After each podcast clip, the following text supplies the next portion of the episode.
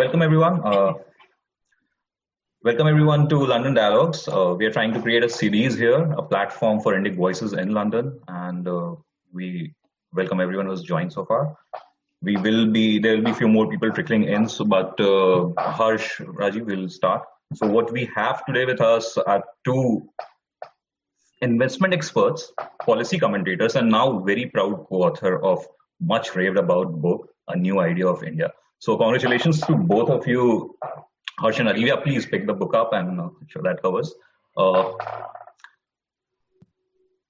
congratulations to both of you, Harsh and Rajiv, for uh, your publications you, and uh, the first book and uh, much talked about and getting a lot of praises and some criticism also, I believe. So, uh, I'll, off the rack, I'll just uh, jump into these questions. So, I have been reading you, both of you, for quite some time. You have been writing essays and articles and publishing in uh, very reputed uh, publications. How, from there, this whole journey of putting that into a book came about? How two of you, an NC, MBA and Columbia University MBA, essentially into financial markets, come together to put a book on a new idea of India? So, uh, Uh, we started Nilendra uh, uh, as as writers, as uh, columnists with different newspapers. Uh, mm-hmm. In fact, I think we had published a few columns individually, and then we started collaborating after we had met. I think in 2009, and then coming from the financial sector, coming from the investment world, I think it just flows naturally in the sense that if you're an investor in India, you're trying to make sense of the country from a macro perspective right. before you drill down into kind of micro themes, uh, industries, and sectors. So mm-hmm. uh, both of us, I think, had that kind of a orientation, and also obviously a passion for India, uh, kind of a, a, love for the country, and so on.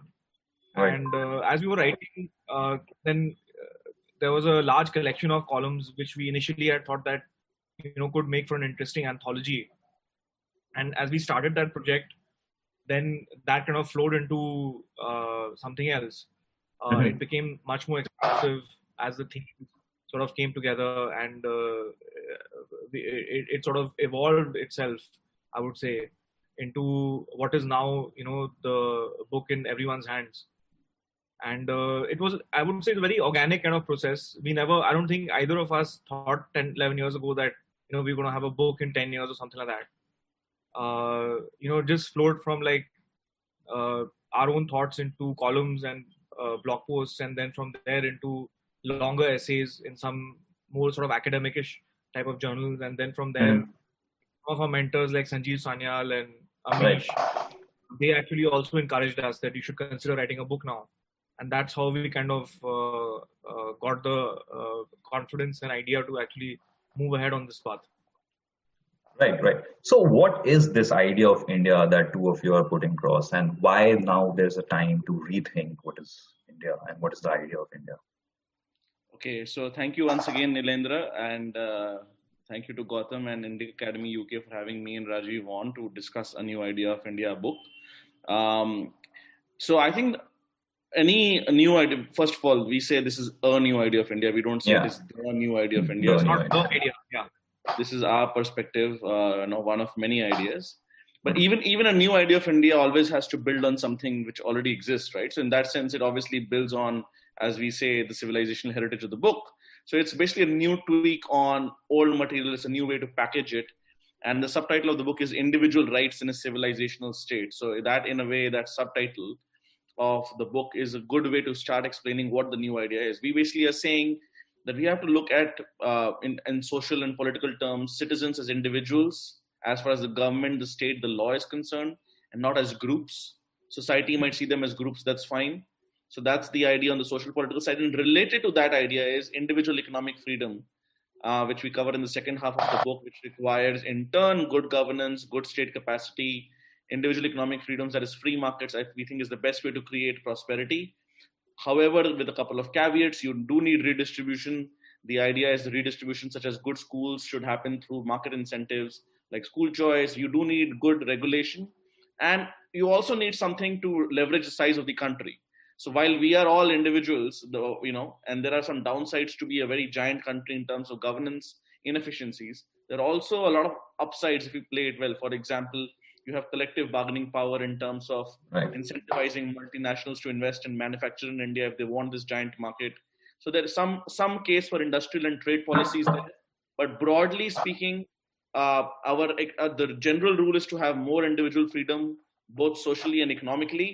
But there are caveats on the civilizational side in the sense that you want to leverage the economic size of the country, and on the social size, you do not start poking holes into the very system, into the very culture and the ethos of civilization, rather, that makes these individual freedoms possible. Uh, right. So that that kind of reflexivity uh, and struggling with that is what we try to convey in this book. Mm-hmm. So yeah, obviously the I- idea of any country is an evolving process. You are not going to have a static idea for any nation at any point of time. You bank your idea on a philosophy that it's a civilizational state here, right? So just uh, for the understanding of the audience, what do you mean when you call a country a civilizational state? And then I would also come and ask you about the counter question on that. So let's start with what is the civilizational state we talk about? Uh, Rajiv. Yeah. So in a nutshell, you know, in, in a nutshell, uh, I would say, for a lot of people say or claim that India was created in 1947. Right. Before that, it was just a collection of communities. Mm-hmm. Uh, you know, there is a popular book called, uh, I think, attributing it to Nehru. The title is The Invention of India. Right. The discovery. Uh, so, no, so, so I think Shashi Tharoor wrote that book called The Invention of India. And uh, in, in a way, it's like about Nehru's contribution and so on. Right. So, so the idea being that, you know, Nehru sort of had created the country. He gave us democracy and it all happened in 1947 and then 1950 the republic was born and so on uh, but our thesis is that india was not created in 1947 india is a very ancient civilization mm-hmm. uh, ancient culture uh, or what we can say prachin sanskriti or sabhyata right uh, in Hindi. Uh, so so uh, the the events of 1947 and 1950 were just one milestone in a very long history. Uh, and and uh, the republic which was formed in 1950 even that kind of acknowledged the civilizational roots of the land that is bharat. Right. so which is why we, we uh, one of the one of the kind of sections in the book is titled you know the idea of a civilizational republic mm-hmm. so in uh, we think that india is unique in the world where uh, a civilization also coincides with a kind of a geographic nation state in the way that mm-hmm. India is. Uh, uh, and it's a civilization republic. That too is also unique because you know China is a civilization state, but it's not really a right. republic. Yep. Right? Definitely not a democratic republic. Mm-hmm. Mm-hmm. Uh, and uh, there are hardly any other examples. You know, people can maybe maybe you can say that Israel is a, another kind of civilization mm-hmm. republic. Japan probably is uh, but, can but, be called. India is unique in the world in that sense. Yeah, Sorry, which to, one? Uh, Japan, I was saying, can probably be called a civilizational state in yeah, some sense. Yeah, Japan, Japan, Israel, yeah, a few examples like that. Yeah. yeah. Wait, so just just so, just to add to yeah, what Rajiv uh, said. So basically, uh, you know, one way to understand the word civilization is to think of the largest section of humanity, mm-hmm. uh, the largest coherent section of humanity, which is short of all of humanity itself. Right. So why, why is that definition relevant? That definition is relevant because you know we often use the word the West, mm-hmm. the West as a civilizational construct, but the right. West refers to the United States, Canada, Western Europe, including the UK at the very minimum, if not also Eastern Europe. Yeah, and, in, in, that sense of term, West might also refer to New Zealand and Australia, which is not yeah, exactly. West. So which is which has right. got nothing to do with the geographical West. Australia is right. also very much included in it. That's a very good point. So Therefore, the West is a civilization construct, but it is made of many nation states. True. However, True. India and China are the only large examples, the only relevant examples in which these large civilizations more or less coincide with one nation state. Right. And then, as Rajiv mentioned, even within those two examples, India is the only democratic republic. True. So India is the True. only kind of civilizational republic that we have. Like France and the US are part of the West, but they are mm-hmm. separate states. Right. Um, even if Europe becomes, or Western Europe or the European Union becomes kind of federal superstructure state in five, ten years, they have mm-hmm. a kind of centralized budget. Now that Brexit has happened, you know, the West will still remain that European Union plus US plus the smaller countries of Canada, Australia, and so on and so forth. Um, right. So even then, it will not be kind of one civilization. Although in a few decades from now, who knows? So in that sense, India is very unique, and we, we it's the reason why that is so important and so often missed is because uh, you know it is it is for example okay for Western liberal commentators and just the name with the way I'm using it, the Western. Yeah, yeah, yeah. Western बोलने से चलता है धार्मिc commentators it sounds sectarian to a lot of people it sounds narrow it sounds to some people yes. it might it might sound bigoted right so yeah, and yeah, so Financial Times correspondents might write the West in a completely mm-hmm. um, unself-conscious manner. Yeah. Right? And, but like if a say, very honest manner, like yeah, not degenerating anyone, but or yeah. But there's no connotation, just a denotation, just a matter of fact. Yes. Yeah. Uh, but if we write India the civilization, then you know, uh, especially of late, the last few decades, all kind of uh, you know, people start saying, "Oh my God, what is this person saying?" All the antenna go up. So, true, so it, there, there is an element of what we assume, what we don't assume, and what we are normalized to, what we are used to thinking of. And mm-hmm. therefore, mm-hmm. while it was, while we say that the Nehruvian construct of India is not civilization, although Nehruji himself saw India as a civilization, and this was right. not a very kind of kind of uh, strange idea in 1947.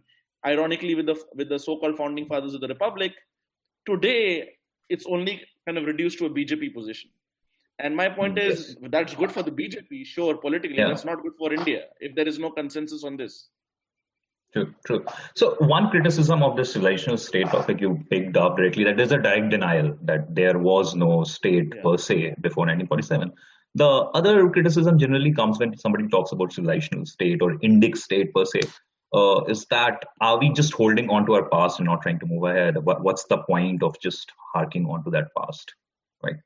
So how do you address that criticism? Is there's a positive contribution of being a civilizational state, or if I could rephrase that, how does it matter to govern a nation? So I think on holding on to the past and stuff, uh, that I think allegation doesn't really hold water, mm-hmm. because if we are talking about uh, you know fundamentalism, let's talk about the fundamentals. You know, the yep. very opening chapter of our book we uh, quote we quote from the Rig Veda, the mm-hmm. creation hymn as it is called, right. uh, the Nasadiya Sukta. Mm-hmm. Uh, and you know, if you read that hymn, uh, it is full of skepticism.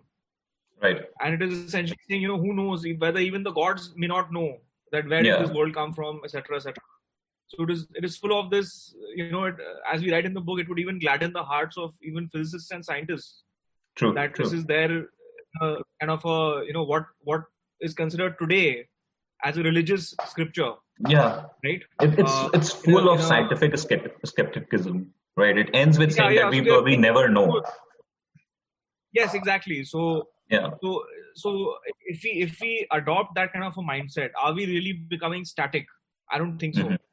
True. Uh, in fact, in fact, we are we are engendering a certain skepticism about the world, and at a high level, if we have that kind of a mindset, automatically one becomes oriented more towards what what again in the book we've described as having a slightly scientific orientation bent of mind as opposed to a dogmatic bent uh, where you where you are automatically more open minded right you're saying that this can also happen and maybe that can also happen so let's see how it works that's the kind of approach so right. i don't see i don't necessarily see harking back to the past as something regressive in the mm-hmm. way it mm-hmm. portrayed by a section of commentators or analysts. Yeah, def- uh, yeah. So definitely, uh, pa- when you have a past, uh, what somebody would say, harking back to the past, yeah, so, can also be said as taking a strength from the past and building yeah, so, upon so it. That, that, high level philosophy is certain, certainly something.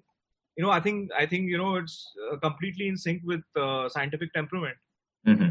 Uh, what what is or you know, but then again, that's high level philosophy. Yep. you can always you can always find one or two people who are pulling in something absurd and then saying that you know this is what we should do because this is how it was done 2000 years ago right, or 500 right, years ago right. but naturally yeah. i mean that's that's where we have to apply our sort of skeptical hat wear our skeptical mm-hmm. hat and apply our common sense and see that you know maybe it worked then it doesn't work now yeah. Uh, and and take a slightly rational kind of approach like that True, true. I'll, I'll just so, add to I'll just yeah, add one correction to Nilendra what you mentioned earlier. So it's not necessarily that we had a unified state earlier. So the way, the sentence that we mm-hmm. use in the book is India is an ancient civilization that is being converted into a young nation through right. the instrumentality of a democratic unified state. So you know mm-hmm. earlier we, culturally, more importantly, civilizationally, we were one. Even if we were under different rajas or for that yeah. matter nawabs even if we spoke different languages but you know you could go from rajasthan north to badrinath or you could go to dwarka and you would feel that you're in the same uh, devbhumi right it's, right in, right so the, the, the you did not need to have one state the way china for example mm-hmm. at least eastern china did more or yeah. less they also had civil wars more or less for 2000 years so the chinese uh, civilization history is very much state centered whereas Indian civilizational history is not at least a unified state centered. So right. there are different right. and there are differences the way it has kind of it's very path dependent. Now on to the point of why why it matters. It matters because anybody any any person or individual or community or nation or civilization that does not understand its history will make mm-hmm. mistakes about the future. Like we have to understand True. where we are coming from to understand where we are going, where, where we are going. going. I mean, for example, if you discuss any controversial issue today, like you know, like the CA debates rocked us before the right. before the Delhi right. riots. How do you mm-hmm. take how do you take a kind of a you know, how do you see the wider arc of history if you do not understand where we are coming from, right? I mean, you can otherwise people will say let's contextualize based on these legal promises, which are also interpretations. You know, any legal promises and interpretation. Why not understand for example, even pre 47, there's something called partition but, happened.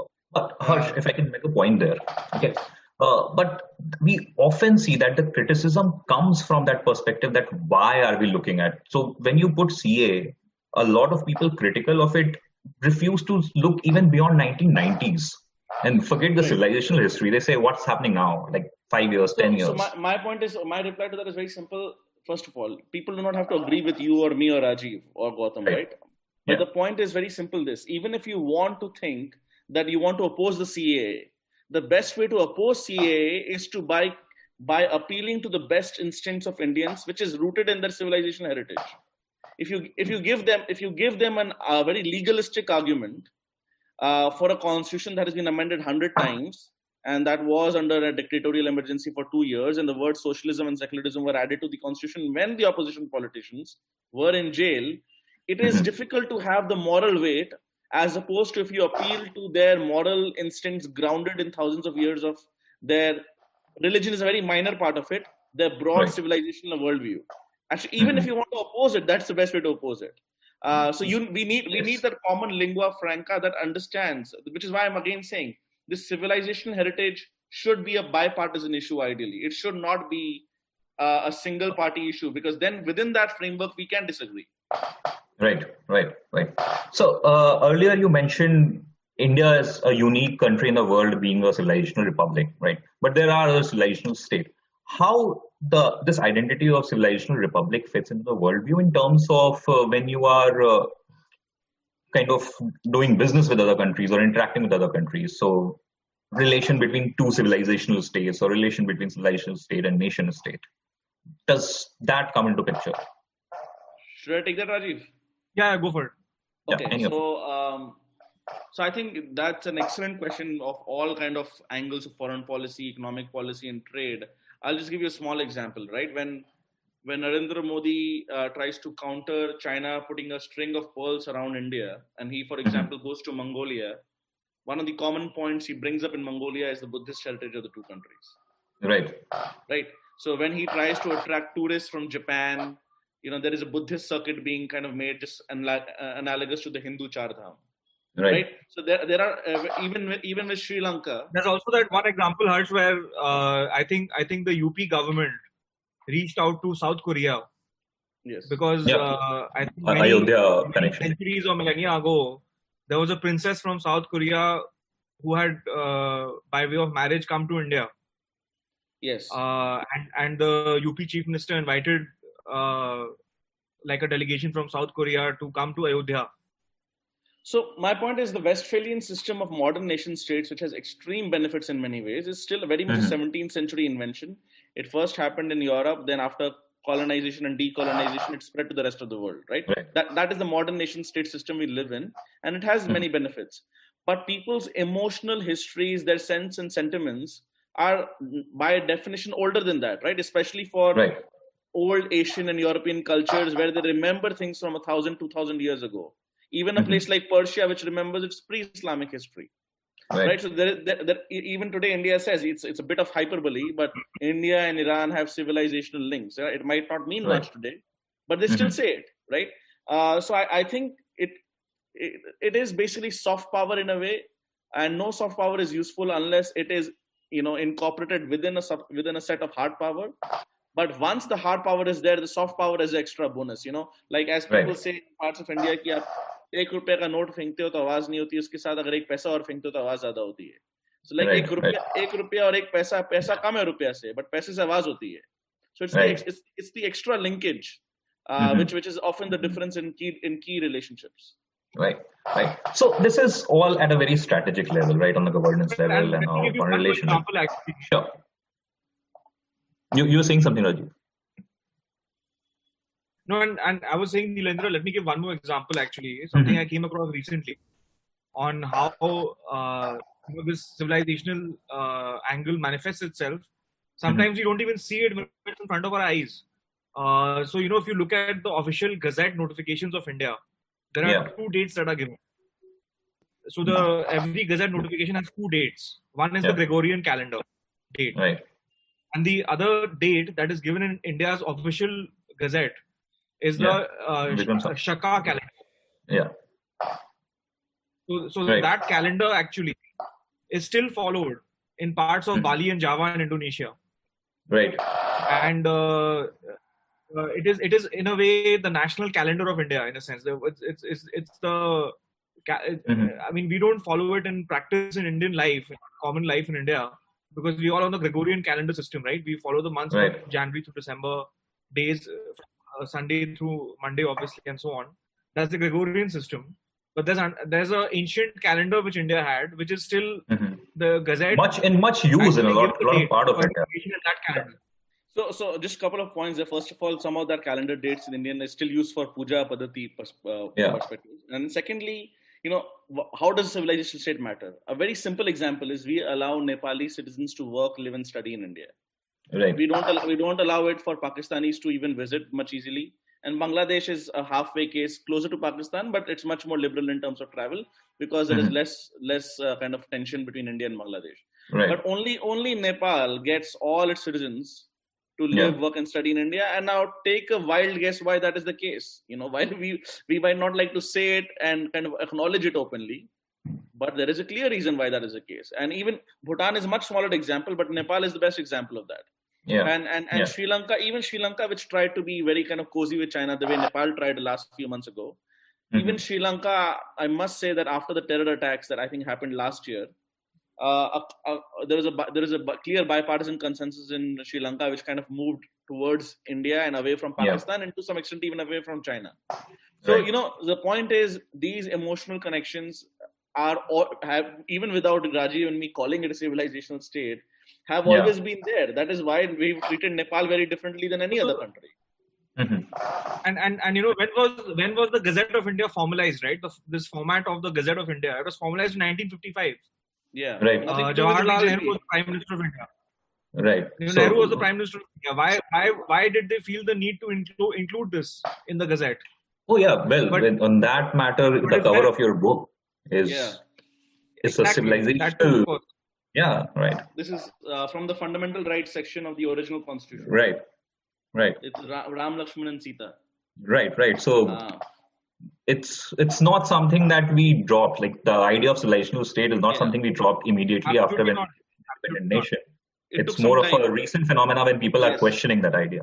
More of right. an 80s, 90s thing when it happened, and then there is a counter reaction now in the last few years. Right, right. So what I was saying is that uh, this is all at a very strategic level on a governance level. What does it mean to be an individual and how does it impact somebody in the 21st century living in India? Is that their nation has been a civilizational republic or uh, probably a civilizational federal structure essentially in the earlier times? So how does it affect them in a tactical way in their day-to-day life? What how their rights are affected or what responsibilities do they take when they're part of the civilizational state you know it's a fascinating question and there are all kind of kind of counterfactuals around that but let us Yeah. say for a moment that we were not united um, as a, you know this in this civilization state multiple things could have happened you know Mhm. um, first of all we would never have been able to leverage our size for economic investment we could have been much more like sub-saharan africa in that sense you know because only Yeah. african africa signed a free trade union literally last year i think or this year right with Nigeria being the final person who signed it. Even today, it'll, it'll take many years for it to properly fructify. Mhm. Uh, so that's on the economic side. On the political side, imagine if West Bengal was one country or Gujarat was one country. It would have been much easier for these so-called countries then to be dictatorships. You know, in a way, in a way, the divo- diversity and democracy in India, uh, diversity including within the dharmic sphere, has actually made us much more amenable to democracy, including Yeah. our own ancient heritage again from the Lichavi Republic, Vaishali, so on and so forth. yeah So, so i- you know, the, when we are saying the world's largest economy, you know, will be the world's eco- economy, the largest number of people as global economic convergence happens. India and mm-hmm. China were the largest economies for most of history. So Right. then, that, then who do we credit? We credit our size. Who do we credit for our size? Contrary to popular jokes of Indians having a lot of kids, actually, Indian, Chinese, and European populations over 500 years as a rough proportion is the same yeah is actually the Europeans rose first in the first few centuries, and now Indians and Chinese have kind of risen, and the overall proportion has remained the same. So why Right. is India one entity so relatively easily? Mhm. I think therefore the credit to that has to go to the civilizational heritage, and therefore the life of an individual could be much better in India than say isolated Pakistan in 10 years from now, or already is. right You know, it's yeah much easier to do a tech startup in India given the large market. You know, Mhm. you can't do a small startup for different different countries that easily. right So right there are many, many ways to think of it. Rajiv, I'm sure has many. You know, I don't know. It's an interesting question. It's a yeah, counterfactual. you you have something to add rajiv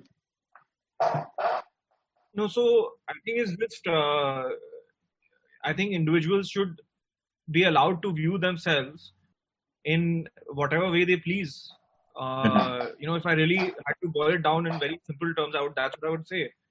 Uh, and and individuals should not be forced uh, by the state to self-identify as this or that. You know, for the purposes of the state, uh, every Indian is just an individual. Instead Yep. of identifying as, let's say, member of a religious group or you know something else. Uh, so uh, because I think that idea is actually in uh, I would argue in perfect consonance with the kind of dharmic identity, the dharmic sort of ethos of India. So let me phrase this next question. It's going to be a challenge for me to put this question together. But uh, when we talk about civilizational state, we are talking about a broad common identity. But within that identity, when we are moving to individuals, right, we are ta- taking a very classical liberal approach of every individual having very independent uh, rights to them, right?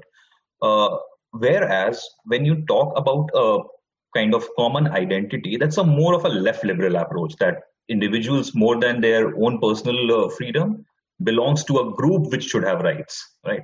So uh, while we are talking about bear with me okay? I'm just trying to put this together. So while we are talking about a big identity here and talking everyone as a group we are still going to a very classical approach of individual freedom how you bring these two together talking about identity yet individual freedom So I think the very simple way to look at that is, you know, you need the big identity to protect the Mhm. small individual identities. Mhm. Um, the different, it's not left liberal because the left liberal group says within a country they could look at different groups. We right are, ta- we are talking at the meta country civilizational level. So, for Mhm. example, this is the kind of debate that would happen between, you know, as you said, classical liberal, like you know, somebody Robert Nozick on the libertarian side versus John, John Rawls on the classical or more of a soft left liberal side. And uh, you know, Robert uh, so John Rawls would say everybody should have all these rights, but no identity as such. You know, and then Right. Robert Nozick said, would say which state would kind of you know impose that order.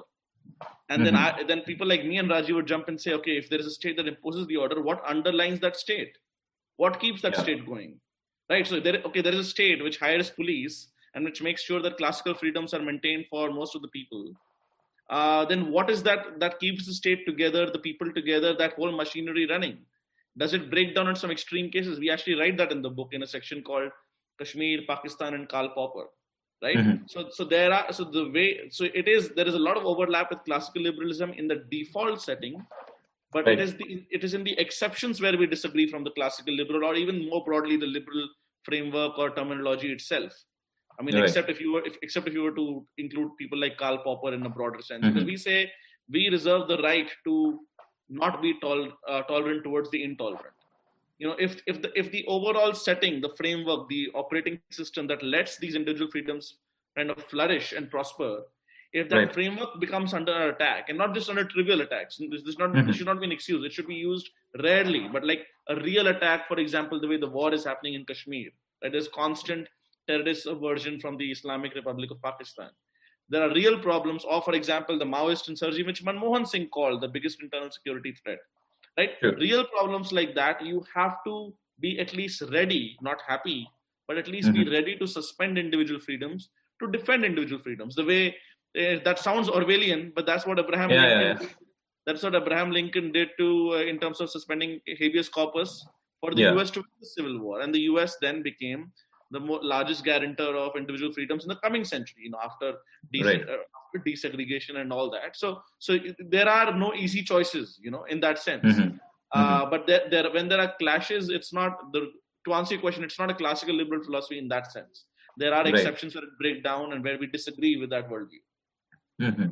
so will, will it be safe to say that uh, what's happened when you are looking at a broader civilizational identity it is actually taking away the smaller fault lines which probably give people more freedom to move around in the larger sense of the word in within that construct right right Raji, Raji you want to take this Rajeev, you're mute. You're on mute. You're on mute, Rajeev. Yeah, yeah. So again, the question, the question becomes, you know, what, uh, what, what are the fundamentals of the civilizational entity that you're talking about? Mm-hmm. So if we agree that the fundamentals are about freedom right about liberty and that's the case that we've made mm-hmm. uh, in the book that in a sense we are, we are i mean in, in, a, in a, put, put slightly differently the book is about reconciling individual right. rights with in the ancient dharmic ethos uh, so if you agree that that is the case then i don't think there's mm-hmm. any problem because i don't think that's that that sort of mobility that you're mentioning individual yeah. mobility or freedom is in any way in conflict with uh, the ethos of India. No, no, true. I, I was making that point. I, that's what I was saying. No, I, I, understand, Nilendra. I'll answer your question. So basically, uh, you were saying that in a way, do we want? Harsh. Yeah, yeah exactly. I'm. Uh, can you hear me? I, think yeah, there's yeah. a lag with Raju. Yeah. Okay, yeah, I, can, I, can hear you guys. So I'm saying, uh, Nilendra, you're absolutely right. That in a sense, we actually write about melting pots and salad bowls in the book. Yeah. Yeah. And so what we are, what we are saying is the government should see people as individual citizens. Societies should be free to see them as groups. Mm-hmm. And, and when these when you see people as groups, you have some kind of moral pressure on them not to be too mobile, not to be too flexible, not to cross certain boundaries. But our case is so long as the government sees them as individual citizens, and if there is a revolt or if there is some churn or change and reform internally within society after that extent, we should not mm-hmm. stop it. It does right, not necessarily right. mean that we should even necessarily go and do it, Mm-hmm. So, so we are not necessarily arguing for an interventionist state. We are saying yeah. the government should not at least slow it down, uh, right. uh, because the, the, natural process of you know freer markets, education. See, also what is happening is we actually use um, the character of a young woman to say to say that you know she's studied in one city and she's born in another city, she's working in another city, she's married to a person from yet another city and we are, we using real life modern examples from india because mm-hmm. what has happened is it's very easy for me to go from kolkata to mumbai to bangalore to delhi to hyderabad and pune um, because you know there is a certain kind of national culture that has developed because of technology right, right. because of movies and, because of digital because of uh, a general sense of who we are the same kind of cultural references ipl is a classical example of you know uh, you you and I can kind of just meet and have yeah. small ban- banter over and kind of have a mock fight over the teams we support, and right. that kind of common culture is a very you know recent creation in in in a way. Uh, the earlier the common culture was at the elite level. For mm-hmm. example, the the IAS and before that even the Congress, the Indian National Congress from 1885, was basically a collection of lawyers and uh, educated professionals at the very high level from Calcutta, Bombay, Madras, and Delhi, right? Right. And uh, and what happened is only after Gandhiji did it become a mass movement. and Yeah. then the ICS and then the IAS. You could have a Bengali guy being posted in Gujarat or vice versa. And now Mhm. that thing is multiplied by orders of magnitude, and with the private sector thrown in, that it I don't I don't know where Nilendra is from. I actually I've, we've spoken before the call went live. I never asked you which state you're from. Yeah. Which is perfectly fine to ask, but I definitely Right. did not ask you your caste or your background or you know it it and not that I was even curious. It did not even kind Right. of cross my mind. Right, I, I Right. was much more interested in what you're doing in London right now. So I think I think that that change is something that even it's not gone through all of India yet. So let's not Mhm. overstate the case. It's something that's happening, but it is much more than 30, 40 years ago. And the thing that Rajeev and I keep on saying in the book is that the economic and social are related because they reinforce each other. So you have more Right. economic freedom and prosperity, you have more social churn and mobility, which in turn creates scope for a larger national coherent market. Because if you talk to marketers, they would say, till 20 years ago, they would say you, you need very different state uh, advertising campaigns. right. You know, and right. that, that might still be true for parts of South India or Bengal, but Mhm. maybe maybe from UP to Madhya Pradesh to parts of Maharashtra and Gujarat. I'm not. I'm just making a, a hypothesis. yeah, It may yeah, yeah. It may not. Maybe a similar campaign can now work. Like Deepika Padukone and Virat Kohli might be national icons now right, right. so, so in, in that sense our common imagination is much more common than it used to be. And therefore there, there was and across not just caste or region but across gender. Like women are much more freer. Mm-hmm. we talk about like a don't ask don't tell incipient sexual revolution in india which in turn undermines kind of caste boundaries and regional boundaries. So there there's an entire kind of churn that's happening in india which is you know in a very indian sort of way where you know the ghar ke parents bolte hain acha mujhe batana mat you know you know it's like Right. let's not we don't talk too much about it, but that Yeah. churn is happening, you know, and I, and I think No. that's very fascinating because Indian um, most people who write about India are often not in India, right? Uh, Yeah. And Indian, Indian academics are we are so in that Indian environment we kind of miss it. But I think it's a fascinating social change accelerated five to three to ten, five to ten times faster compared to what happened in the West hundred years ago. True, true. No, what you're saying um, I- is very relatable for me because I have lived all over India, and Yeah. at no point when I moved to study somewhere or to work somewhere, I even had a sense of uh, you know the idea that I'm going to a new place, like Yeah. in the sense I had when I moved to London or when I moved to Malaysia to work. The, You know, I mean, that to sense never happened when I moved to Bangalore to works when I now went is- to Chennai. So the way it works now is, uh, you know, you're living in Calcutta. Then let's say you move to Bangalore. You know, your bank remains the same. Your retail Yeah. store is the same. Your telecom service provider is the same.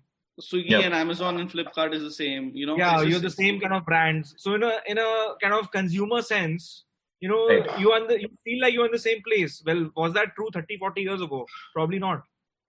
Right, right, right. So it's it's at that level also, and I think another is that level is that we have a very underlying sense of being part of the same Yes. group, right? Yes, so yes. we probably Yeah, not yeah. verbally state that. We on a very surface level, we might see Bihar and Bengal Yeah. and uh, Karnataka as different state, and we see people as differently. But at an underlying level, Yeah. we have a sense that it's the same place. I'm just going to another city in my own Yeah. country among my own people. Yeah. Right. So from there, on a very uniting factor, to will move to something which gets people in the knots. Uh, you have a chapter called uh, "Saving Secularism from Secularists." Uh, let's talk. I'm not posing a question. Just just talk about Indian secularism here and what's happening there. and What's wrong? Where we have gone wrong with the secularism in India?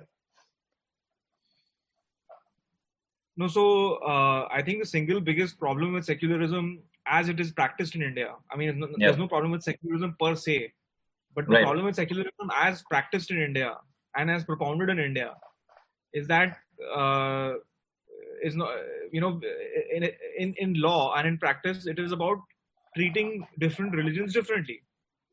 Right. Uh, and and uh, you know, is that really secularism? It's it, it's it's actually a very Orwellian construction Yeah. of So I have a very strong opinion on this subject. Right. So I'm yeah, just so what putting is, that out there. properly, what is properly understood as secularism Mhm. uh, you know i don't even think you know all the western sort of writers commentators who keep sort of hyperventilating often on the subject i don't even think they know what is actually happening are they aware of the kind of religion based discrimination that indian governments have been practicing for so many decades Right. and right. actually, the chapter that you mentioned, Nilendra, uh, in the book, the, the third chapter, the title is "Saving Secularism from the Secularists." Yeah. And uh, we tried to make a pretty pointed case that uh, it's time to change this and it's time mm-hmm. to move to a regime of individual rights where uh, Indian citizens have uh, equality before the government. They have the same laws, and the government should not differentiate between citizens. Right, right. So where, where I come from on that topic is uh, the very fundamental secularism come came into existence because in West you had uh, countries or states having a common joint on the top, like religion and uh, governance were both managed by essentially the same set of people. And thus the idea of secularism came in, which essentially was never the case in India. By introducing secularism, that's my take on it, that by introducing secularism, you actually brought government into the religious space, and then you asked government to somehow do monkey balancing between different group of people, and thus you just sabotage secularism, what was existing in, essentially.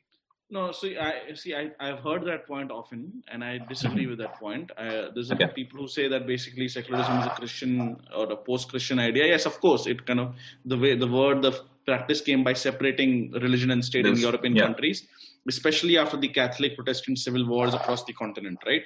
So that's mm-hmm. the that's the that's the genesis of secularism. But the reason why India still needs some separation of mm-hmm. the right word in Hindi is panth nirpeksh, not dharm nirpeksh Right, it's, right. It's panth and I think even Yogi Adityanath makes that point, and many BJP politicians have made the point. You cannot be dharm nirpeksh, you cannot be value neutral. Yeah. You, you, you have to be path neutral. There's a difference. And the reason I'm right. saying is, it, the Abrahamic religions have anyways been in India for at least a thousand years, if not more, right? I mean, right. almost 15 centuries, if you include mm-hmm. some early Christians and Muslims, almost 2,000 years, um, right. depending on what date you cut off. So once you have that set up in India, you need a apparatus so th- that all religions are kept aside as far as the government is concerned. And then right. people say, well, even assume for a moment are no Abrahamic religions. You know, King Harsha used to give grants to Buddhists and Shaivites and Vaishnavites in Prayag or whatever. Well, the point is, though, even the largest Indian states are not as large as the state today we have. Mm-hmm. And uh, they were not as intrusive and powerful, and they did not have as much tax revenue. So right. even, if, even if you ignore Abrahamic religions for a moment, proselytizing to Abrahamic religions, Islam and Christianity, uh, and if you do not have a separation of religion and state, so let's go by the the meaning of the term and not the term, because the term has become toxic. Even Rajeev right. and I, while we talk about you know saving secularism, secularism, we are not very enthusiastic about the term itself because the term has become toxic. So right. let's talk about saving, just separating religion and state.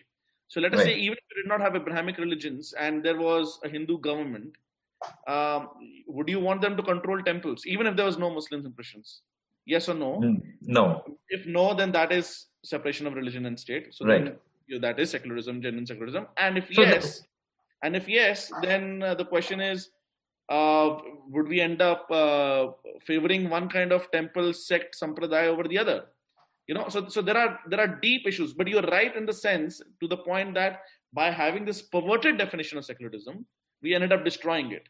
But yeah, so that's the point I was trying to make that by putting the secularism in this sense there, we have actually yeah. brought government into the setup yeah, where they were. The, I was just disagreeing with the part of the Christian origin because even the United right. States has a separation of religion and church, but mm-hmm. it does not do uh, what India does, right? Right. So, in fact, in many Hindu temples are much better run in New Jersey than they are in New Delhi. True. Like you, you can go to Hindu temples in America; they're beautiful, they're gorgeous mm-hmm. right? They're absolutely well maintained, no problems at all, and I'm sure in the UK as well. Yeah. Uh, but de- but definitely in the US, uh, like I'm I've been astonished. Of course, Indian Americans are a very rich community and all of that. But I was mm-hmm. blown away by the beauty of the temples, how clean they were, how well managed they were. Right, and so there is something to be said about just separating these two realms, even if it is a kind of post-Christian idea, because anyways, Abrahamic thought process and religions are in India as well now for a long time. Yeah. But what is very important is आप secular बोल भी रहे हो और आप minority appeasement भी कर रहे हो So it's like right. it's like it's like we are being beaten for opposing this form of secularism, and we are still paying for these minority religions. Like it's the it's the worst of both worlds. Like you are paying the jizya and you're being called a and you're being called a bigot. Right. It's right. the worst of both worlds. It is really yeah, a perversion, and it is unfortunate that this has been, mm-hmm. been allowed to continue for so many decades. And that's why that that word has become very toxic today actually true true Right. So from there, we'll now try to move towards wrapping this discussion up. And I want to touch upon the last chapter of your book, which is decolonizing the Indian state.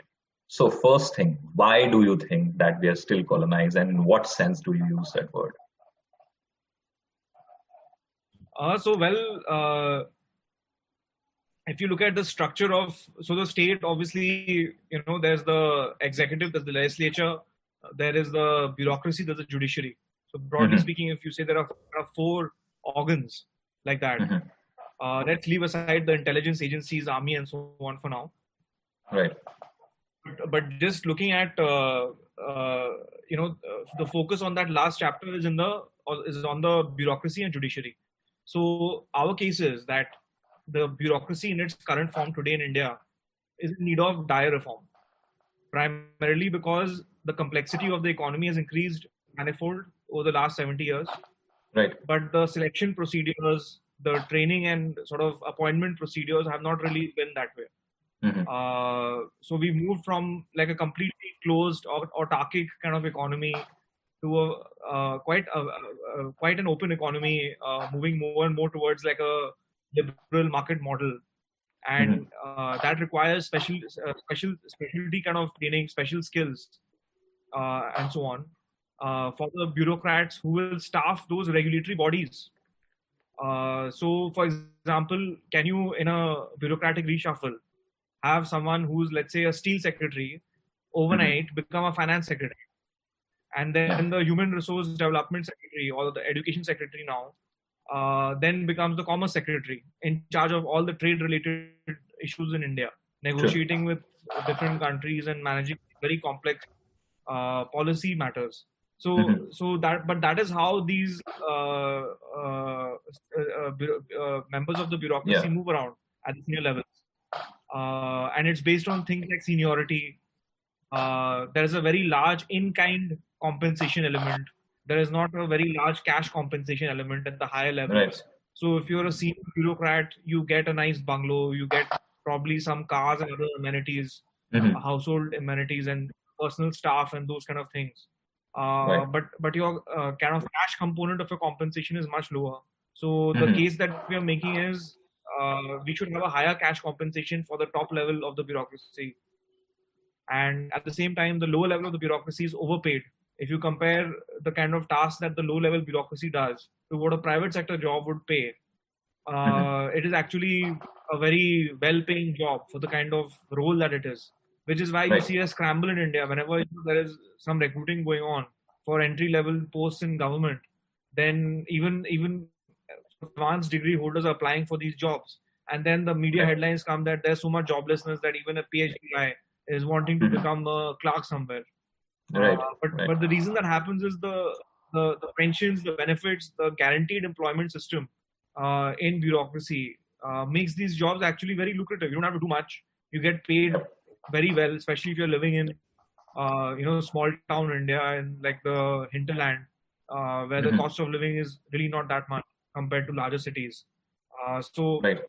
Because of all these reasons, there is a need for dire, dire need for administrative reform Mm-hmm. and uh, we haven't done too much of that. If you look at over the last 60 70 years there have been so many committees that have looked at this and said you know this needs to change this needs to change. But who's changing it? Uh, i think probably the modi government has made taken some initial steps into lateral entry uh, in an organized fashion. And now we have some people coming in. But uh, you know for all these years not much has really changed actually on that front and we are continuing right. with the inherited sort of steel frame which has now become a steel cage mm-hmm. uh, uh, and uh, that is why we say that the state needs to be decolonized and then that's right. the bureaucracy so if we talk about the judiciary now mm-hmm. Uh, you know one of the great things that has happened in the last 25 years is kind of the decline i would not say the end but the decline of dynastic politics in right. the legislature and executive side yeah so so you know uh, till 1997 there was pretty much one family which had run the country, right? There was hardly anyone else who had been prime minister who had controlled the levers of power in Delhi. Uh, right. But we've seen that change in the last 20 years. Yeah. Uh, but if you look at the judiciary and if you look at the appointments process, again in the higher echelons of the judiciary, the appointments process is not very transparent. Uh, mm-hmm. There are there, there are hints of nepotism there, uh, where you know if you connect the dots on who knows who and who's related to who, you quickly find that uh, you know someone's nephew, son, daughter. Not too many daughters and nieces, unfortunately, because it's heavily right. male dominated even till date. Mm-hmm. Uh, but there are all these kind of relationships actually. There are intermarriages, and it's like a cabal onto itself, to be very honest. Mm-hmm. And uh, that appointment process in the judiciary uh, needs to be overhauled. Uh, the. Narendra Modi government had tried to overhaul it, but then it was shot down uh, by the judiciary itself, which said that it, the, you know the overhaul is against the basic structure of the constitution. Right. The, yeah. so so that, that's the part of self-invented yeah. Yeah. Mm-hmm. So so both those aspects actually, uh, because of the appointments and incentives at play, our thesis is that uh, India is a highly kind of uh, still a pretty colonial sort of uh, approach, and that approach needs to be reformed and made uh, more democratic. Right. So that's the point on uh, more of a administrative decolonization. Harsh, do you have anything to add on the, that? probably on ideological no, decolonization? No, I, I, do, but I think Gautam wanted to say something first. Yeah, actually, yeah, this very important point I wanted to uh, ask a question on, and I think mm-hmm. Rajeev, you just touched upon it: the administrative reforms. So, whichever area I look uh, at in, uh, you know, when I look at India, whether it's digital payments, it's uh, startup scene, agri reforms uh, recently, there's so many areas uh, to be very happy about but there are a couple of areas uh, and one of those um, is administrative reforms the size of the government actually hasn't really reduced that's the area of despair if i if you look at it from my perspective so I think I'll, touched upon it. You brought in. I would, I would just say, actually, Harsh, you want to talk about the government sizing and resizing and all that? Okay, I'll that's, just very quickly answer. I'll, I'll, very quickly answer uh, first Nilendra's uh, point. Uh, I'll just briefly first add to what Rajeev basically said, it's not only very colonial, the state, it's also very centralized. So right. what has happened within the Indian government is even though a lot of power has been devolved to state governments, and we can discuss that, uh, there have been some setbacks as well, but broadly it has been devolved. It has not gone down to the local level. And even where it has occasionally gone to the local urban level, very, very occasionally, not compared to anywhere else in the world, in any democratic part of the world, it has absolutely not gone to the local rural level. And what I mean by that is the very term of the IAS officer in local parlance remains collector. You know, collector is from the pre from the colonial time of the person who used to collect agricultural taxes. Now we don't have agricultural taxes. There are no taxes in the rural areas. That's part of the problem because then anything that comes from the hmm. top they see is as manna from heaven. And therefore mm-hmm. there's a lot of corruption not a lot of accountability. There are no local taxes right. and hence there's no local buy-in. Uh, because i've worked in rural areas the largest i think the biggest problem is the local panchayats don't have any local taxes worth talking about. And so hmm. there is no real accountability to say ki maine tax diya wo sarpanch kya kar raha hai the idea is some money has come from the top and even if the sarpanch has kept half I am getting the rest of the house is getting half. That is better than nothing, right? So the, it is yeah. in, in, political economy, public choice. It is called the fly paper effect. Even if some stuff is flying, the rest is sticking, and that's fine. Anyway, so coming back to the broader point, first of all, of uh, decolonizing our thinking, I think one larger point which kind of steps back from this chapter is we say stop using left wing and right wing. Mm-hmm. You know, these are these are terms come from the French Revolution, the French Parliament, and the Western American model more generally. In India, does right. not apply. You know, mm-hmm. all the debates of gay rights, abortion, and all that are either not so important in India, or actually the so-called right wing has done slightly more than the so-called left wing. I'm not saying sure. the so-called right wing has done absolutely amazing, depending yeah. on one's point of view, but it has. Uh, these are these things don't apply in India. If there is a Sunni extremist in India who is against women's rights in many ways, I'm just giving an example. I'm not picking yeah. any community, but let's say you know statistically he does not like the BJP, and he's mm-hmm. a, he always votes against the BJP. So is he right wing or is he left wing? You know, it, it, it does yeah. not make any sense because his worldview is we would call it social conservative uh, maybe right. to the extreme. But if he's always opposing the right wing party, he's not right wing, right? So these terms don't matter that much in India. India is, as you said, a civilizational state. Until the moment there is no consensus on that point, uh, the civilizational party, which right now is the BJP, that is the vehicle of that. Uh, you know, is called the right wing party. That's a bit like saying uh, you know, uh, Indian civil, Indian civilization is right wing. To be Indian civilization is uh, to be a right winger, a civilizationist. You know, and that is why there are so such Im- very frustrating but also very impressive debates within the so-called Indian right wing, because they are not debates within the right wing; they're debates within the Indian civilization. Because right. on the on the other side, as you rightly mentioned at the beginning, Nilendra, there are people who are denying that it's a civilization yeah. at all. So with with that audience discussing what should happen going forward is almost futile, right? And vice right. versa for them if they see rightly or wrongly, yeah. I think wrongly the word civilization as a mortal threat. Now, on the point of what Rajeev mentioned about the state, we want the Indian state to be uh, not existent or small in most areas, but where it exists, it needs to be much bigger, stronger, and more effective. What I mean by that is very simple.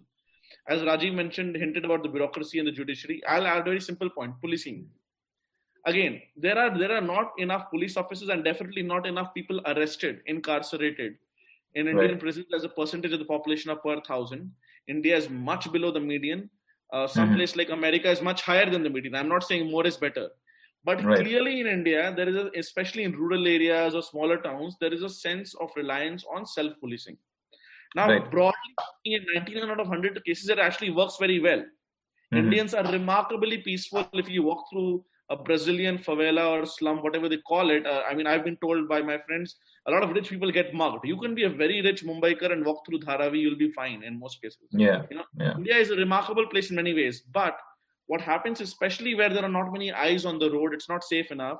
Many local norms, often patriarchal norms, get mm-hmm. forced on people, women, or anybody who dissents in the name of a khap panchayat, etc. There is not enough policing state capacity. Uh, right. So, for example, the government should focus on that as opposed to running hotels, right? Mm-hmm. So, the broad, so when people say big government, small government, that's not the question. Uh, in many ways, number of government employees per lakh in India is actually very little. Uh, so we need much more uh, expenditure on hosp- healthcare, education, policing. Even though healthcare and education can be done with the incentives of a private sector, but the government mm-hmm. has to subsidize it for the poor. But what right. we don't need are, for example, you know, massive. Uh, Rajeev and I, the very first column we wrote together, besides one small financial column, was why does India need so many ministries? Uh, and we actually explored that in the book. And part of the reason is lack of internal democracy in Indian parties. But a large part is it just make it's just make work for uh, ministers to be accommodated. You know, you have so many right. ministries approaching the same area, and there is deadlock. Now, it might be less of a problem in this government because the PM I mean, was very powerful. No, there is and there is no chemical and fertilizer minister in the UK, for example, right? There is the, there is a business secretary, right. there is a chancellor of the exchequer, but there is no, mm. for example, steel minister or steel secretary or whatever, right? Right. I mean, these are decontrolled industries. The government really doesn't really have a role uh, directly, at least. Right. Uh, I mean, there have been some of nationalization in the last five years. These ministries are to control this PSUs, those which remain from those in those sectors, like SAIL or whatever RCF, you know, those fertilizer factories. And they, they have basically become rent seeking. Only recently, I just learned, Rajeev, that Jindal Steel or JSW, if I'm not wrong, just recently got the right to build steel for Indian railways. Uh, basically, SAIL for all these decades right. after liberalization was was basically had a monopoly on uh, making yeah. uh, basically steel uh, rails for Indian railways and they were uh, not they were not satisfying the requirement so they were not, they were not able to supply the uh, required number of rails. No, but, but even if even if they were this, right? even if they were competition. Okay, okay, okay, okay. Uh, steel is a very interesting proper, tool. So, but, but I think we are go, going an, in a rabbit hole here. now we'll keep going that path. So no, sorry. Yes. yes. So this, I just want to add one thing, Nilendra, mm-hmm. if that's okay with you. I mean, to hmm. summarize, I would just say, you know, we have to be very conscious of what is the proper role of government.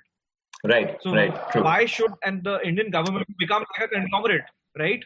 Mm-hmm. Like why are we why are we allowing the government to become like Tata Group, where you know one company, the Tata Group, is selling to another company, the Tata Group. true. True. Right. So uh, we have if almost can, if you allow me one question. Yeah, uh, yeah. I think uh, this there were two questions uh, I wanted to ask. One was about the size of the government, which you've answered. Mm-hmm. Um, again, just the variation of uh, that question is that the government is big in areas where it should be small, and I think uh, Harsh, you touched upon it. You know, why should we be? Uh, why should uh, government be running hotels or running airlines or selling? You know, even BSNL for uh, from my perspective, is not required. Government should not be in business to consumer services. It's very bad at doing consumer uh, businesses, running consumer businesses, and it's not required to be in those businesses. Where it is supposed to be big, like policing, you touched upon it. And forget about just rural areas. You know, if you look at the recent riots in Bangalore or Delhi, the police capacity is just not there to be able to respond to you know somebody uh, a large crowd comes in and burns down the police station which modern country would tolerate it and we don't right. have the capacity to handle that so policing needs to be enhanced and maybe we should cut down on agriculture procurement. Why should we have so many collectors? And why should a collector of a district be involved in procuring grains? That's just not i think that's where it should so i, I just wanted your thoughts on those uh, right.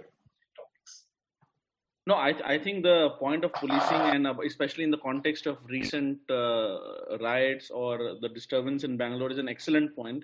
You know, I was reading about these uh, terrible, tragic terror attacks in Europe the last few weeks, and you would read. The interesting thing is, you know, at least as an Indian, I noticed was somebody pressed some button for a police emergency, and the and the police was there in like two minutes.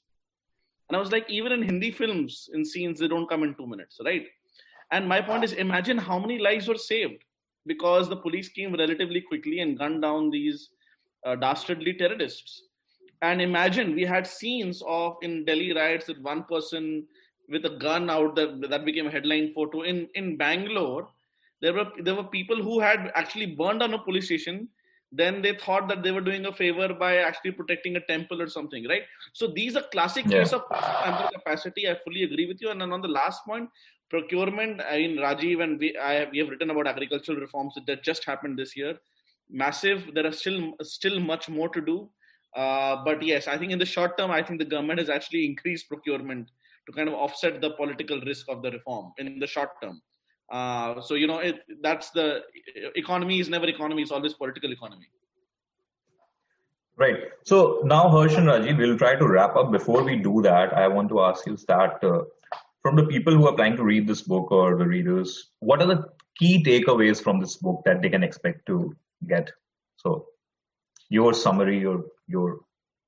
So I would not give a summary. I would simply say, if you want to really understand, as an Indian mm-hmm. or a non-Indian, as a resident Indian or a non-resident, you know where India is coming from and it is going. Uh, you know, may I mm-hmm. dare say slightly arrogantly on behalf of myself and Rajeev that it's a very comprehensive book. You will definitely disagree with many parts that's fine right but we mm-hmm. have tried to be very rigorous in our research and have tried to kind of make sure that we footnote the last anything possibly controversial double checked it we've given it mm-hmm. a lot of thought so and really there is really no such book on in the market so to speak which covers a wide uh, range of areas like this one so we've tried to present right. not the, not a manifesto agenda but a way to think of all these related areas Rajeev mm-hmm. Rajeev, anything you want to add to that? No, and if I may say so, I think Harsh is uh, absolutely right. I think you know this book is like a crash course on the history and future of India, uh, if I may say so. Uh, so you know anyone who has a passing interest in India, who's interested or even learning deeply about the future of the country, mm-hmm. uh, or rather the past of the country and where the f- country is headed in the future. If you want to learn, learn about that, get ideas on how to think about that, I think the book offers all of that in a variety of domains. Uh, so mm-hmm. I, I think you know uh, any any India watcher Indophile would find this very interesting. I think. Right. So thank you both of you to join us, and uh, it was really wonderful talking to both of you. And uh, I look forward to reading more from you guys. And uh, good luck. Good luck for your book. That's all. Thank uh, thanks, Gautam, for joining in. And uh, thank you, Kendra. Thank you, everyone. Thank you, Gautam, for inviting us again. There are questions you may drop in, and we'll take on a live chat or somewhere further again. We'll get you responses from these guys if there is anything you want to. Follow them on uh, Twitter, probably, if you want to ask them directly any questions. So, thank you, everyone. Thank, thank you. you. Bye-bye. Bye. Bye-bye. Thanks.